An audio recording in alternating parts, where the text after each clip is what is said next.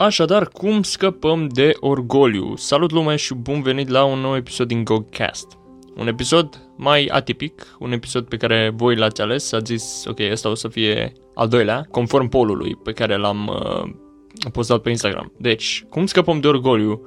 Și o să vă dau în episodul ăsta, cel puțin, probabil o să mai revin și în altele cu trei soluții sau trei experiențe din care v-aș putea propune cum am putea să scăpăm de orgoliu. Trei soluții cu ghilimele de rigoare sau nu, acum cum vreți voi să le luați, care ar putea să vă ajute sau să ne ajute pe noi să scăpăm de chestia asta numită orgoliu sau să o diminuăm oarecum. În primul rând, să ieșim din propria cameră de ecou sau din propria bulă.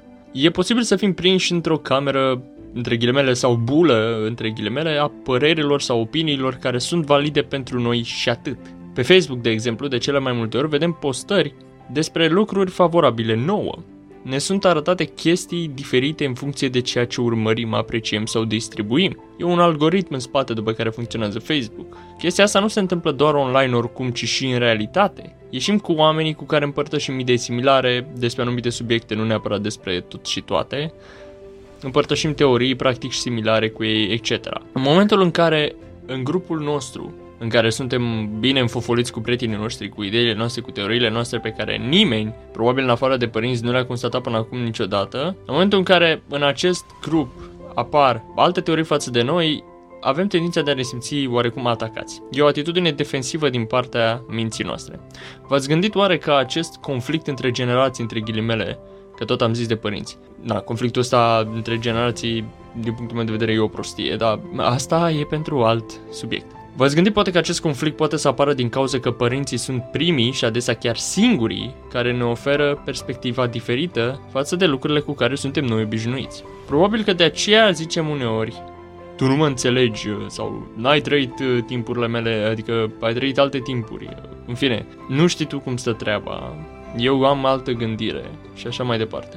Dar tot copiii au fost și ei cândva, asta e clar. Chiar dacă contextele erau diferite, chiar dacă vremurile erau diferite, nimic nu ia de la ei faptul că au fost tineri și de vârsta noastră la un moment dat în viața lor. Să ne gândim că mai sunt și alții care au experimentat, au trăit chestii și experiențele posibil să fie chiar similare.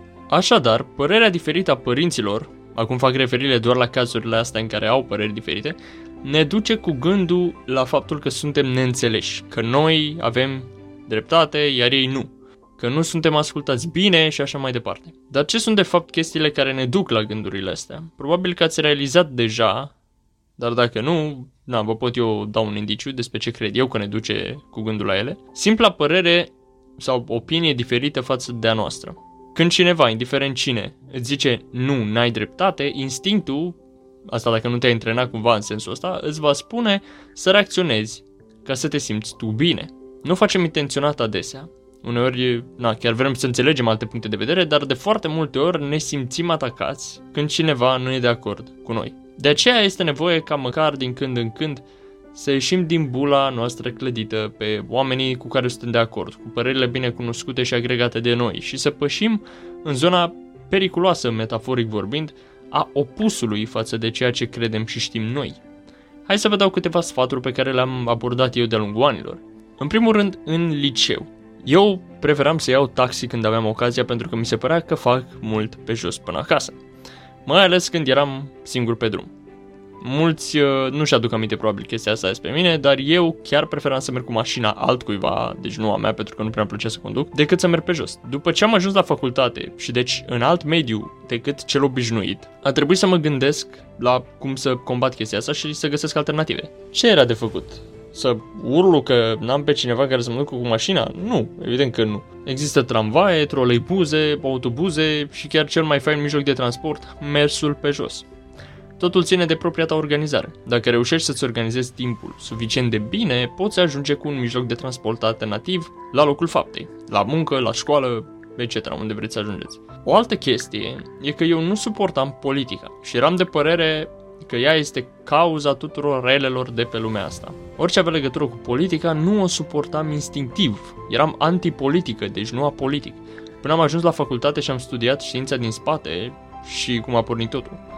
Lumea pe care mi-o imaginam eu a fost efectiv dărâmată de cercetarea, literatura, liderii și istoria din spatele acestei științe numită politică. La început eram devastat când aflasem ce urma să studiez la relații internaționale și studii europene. Credeam că voi merge să aflu mai multe despre Europa, despre Erasmus, dar nu. Urma să fac politică, administrație, proiecte, drept și teorii politice, ideologii, forme de guvernământ, geopolitică, etc.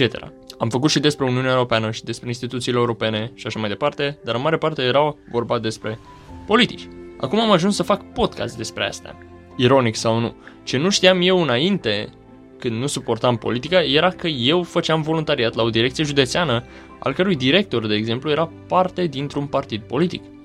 Faptul că organizația primea fonduri de la minister pentru tabere era politic. Faptul că veneau jurnaliști la noi să ne ia interviu și să laude direcția județeană era politic. Consiliul elevilor din liceul meu se lupta cu probleme politice și nu numai. Eram înconjurat de politică și habar n-aveam. Așa sunteți și voi, iar dacă încercăm să o evităm, adică să evităm politica, practic evităm să facem parte dintr-un sistem în care vom crește, indiferent de țara în care mergem sau județul în care vom pleca.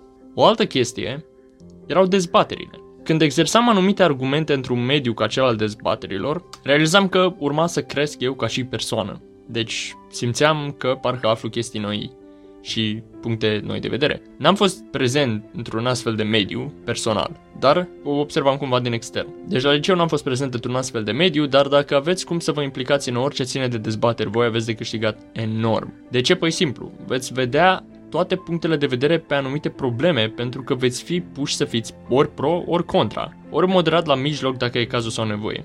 De exemplu, echipa X va trebui să argumenteze de ce vaccinurile sunt bune pentru noi ca oameni. Am zis de vaccinuri că tot e contextul ăsta, mă rog.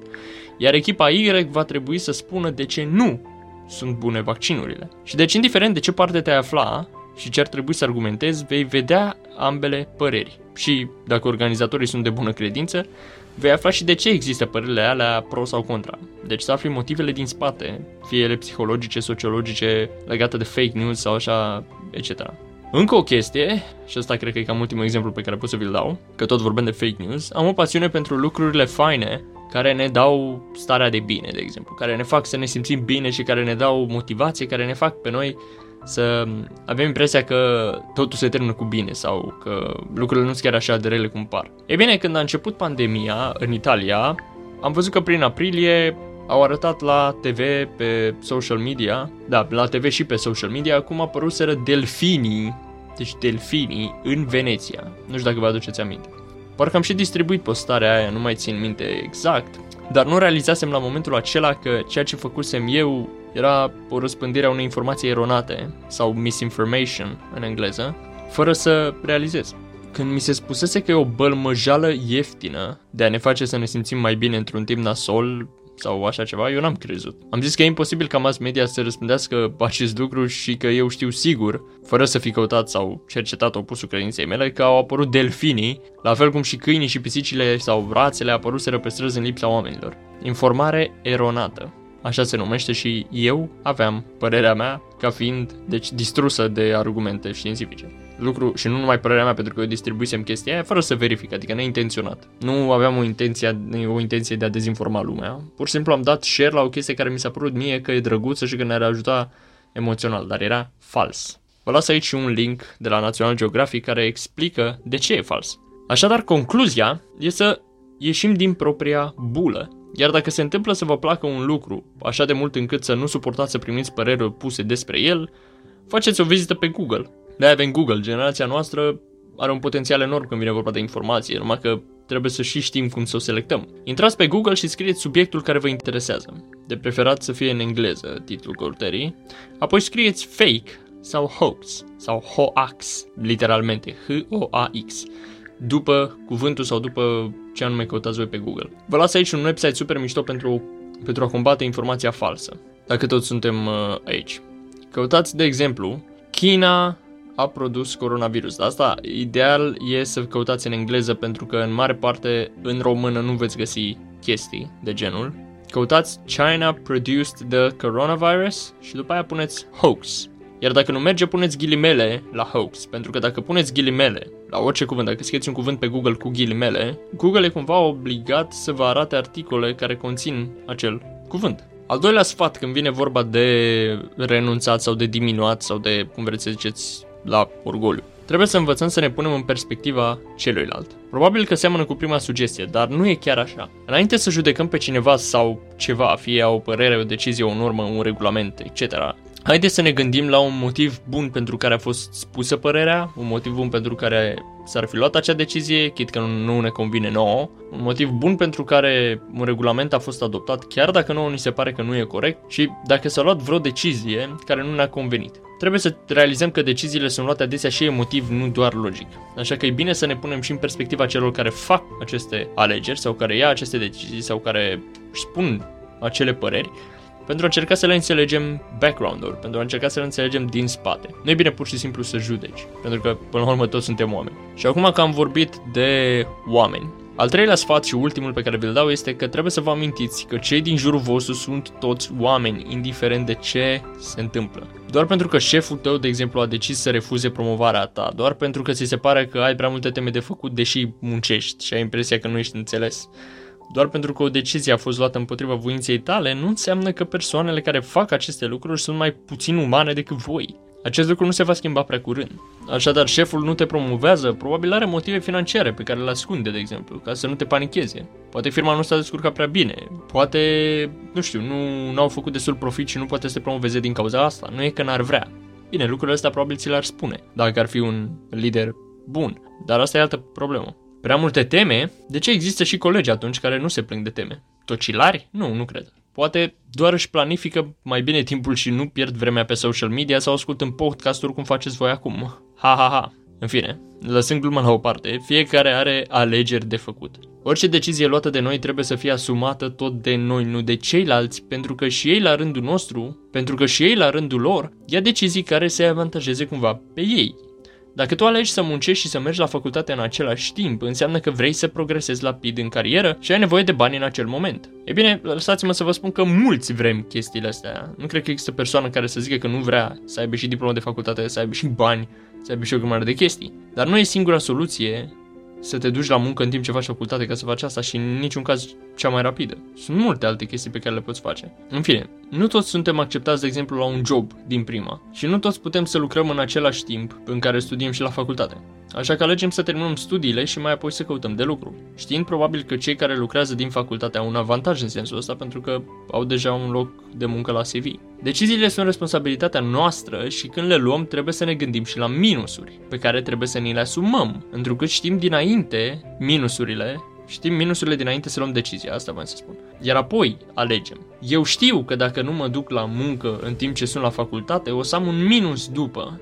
În primul rând minus pe partea de experiență, în primul rând minus pe partea de CV, pentru că nu o să am aceleași lucruri CV cum are o persoană care muncește în timpul facultății, dar, pe de altă parte, eu o să am mai mult timp să mă acces pe facultate, să învăț, să înțeleg informația pe care o predau acolo și să pot să o reproduc în viața de zi cu zi mult mai ușor decât cei care muncesc în timpul facultății.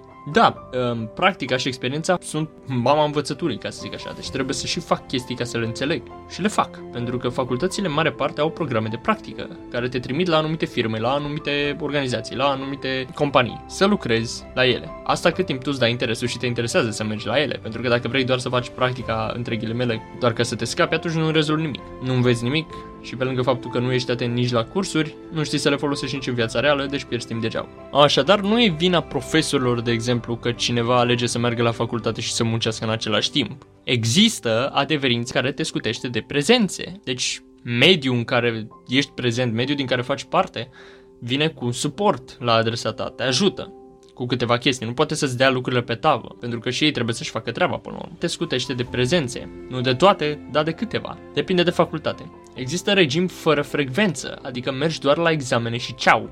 Adios, special pentru cei care vor să lucreze. Deci dacă nu poți să mergi în fiecare zi la cursuri, să mergi la seminare și așa mai departe, intre la o facultate fără frecvență și îți dai doar examenele, înveți când poți tu.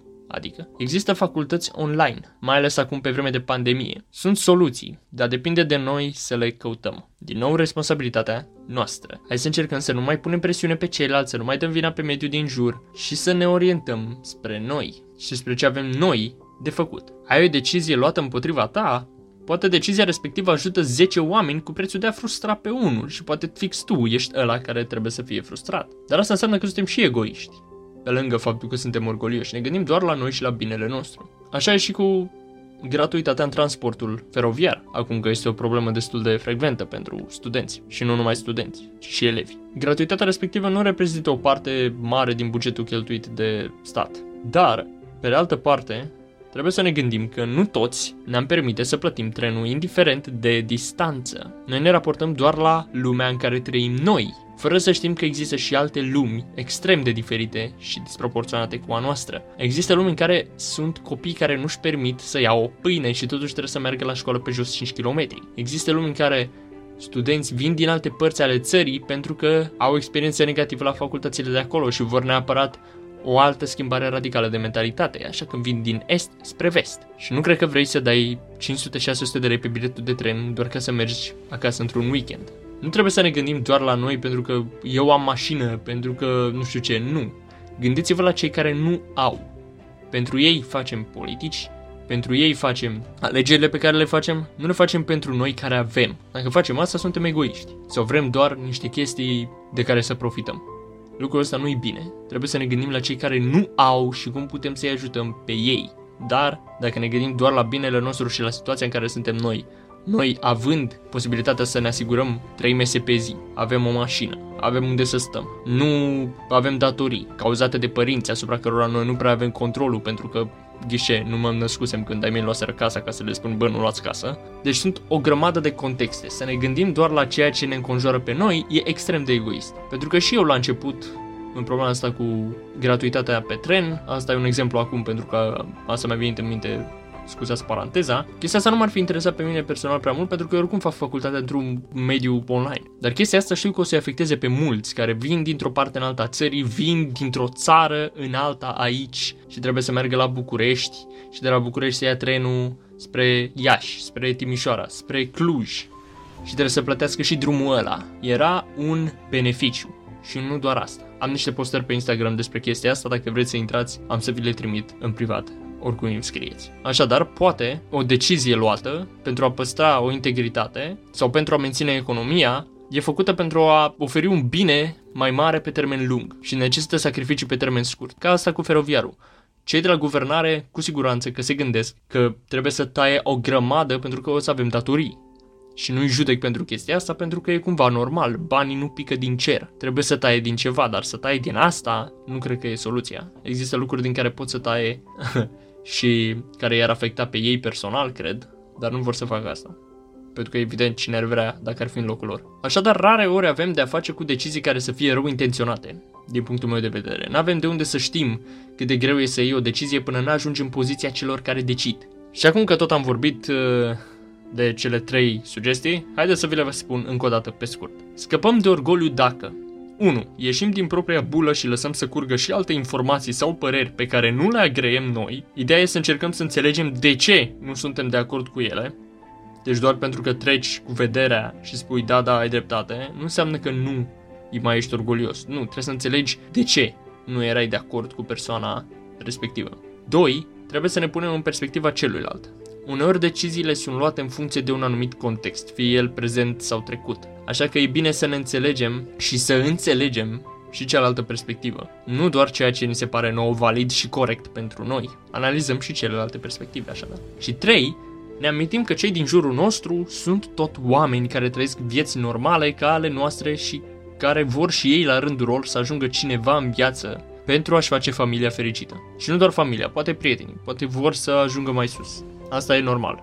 Fiecare vrea să se afirme în viață prin felul lui de a fi. Țineți minte, nu judecați o decizie doar pentru că nu vă convine vouă. Analizați, vorbiți cu alte persoane care n-au aceeași părere cu voi sau ca voi. Și bineînțeles vorbiți civilizat, nu, nu cu hate, nu cu nimic.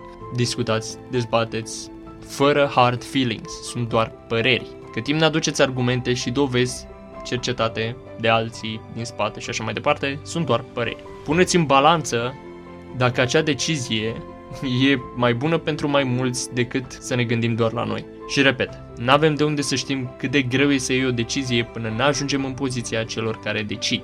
Așadar, în următorul episod vorbim despre arta de a nu te plânge, care se leagă cumva de cum să scapi de orgoliu. Până atunci, fiți sănătoși, GOG out!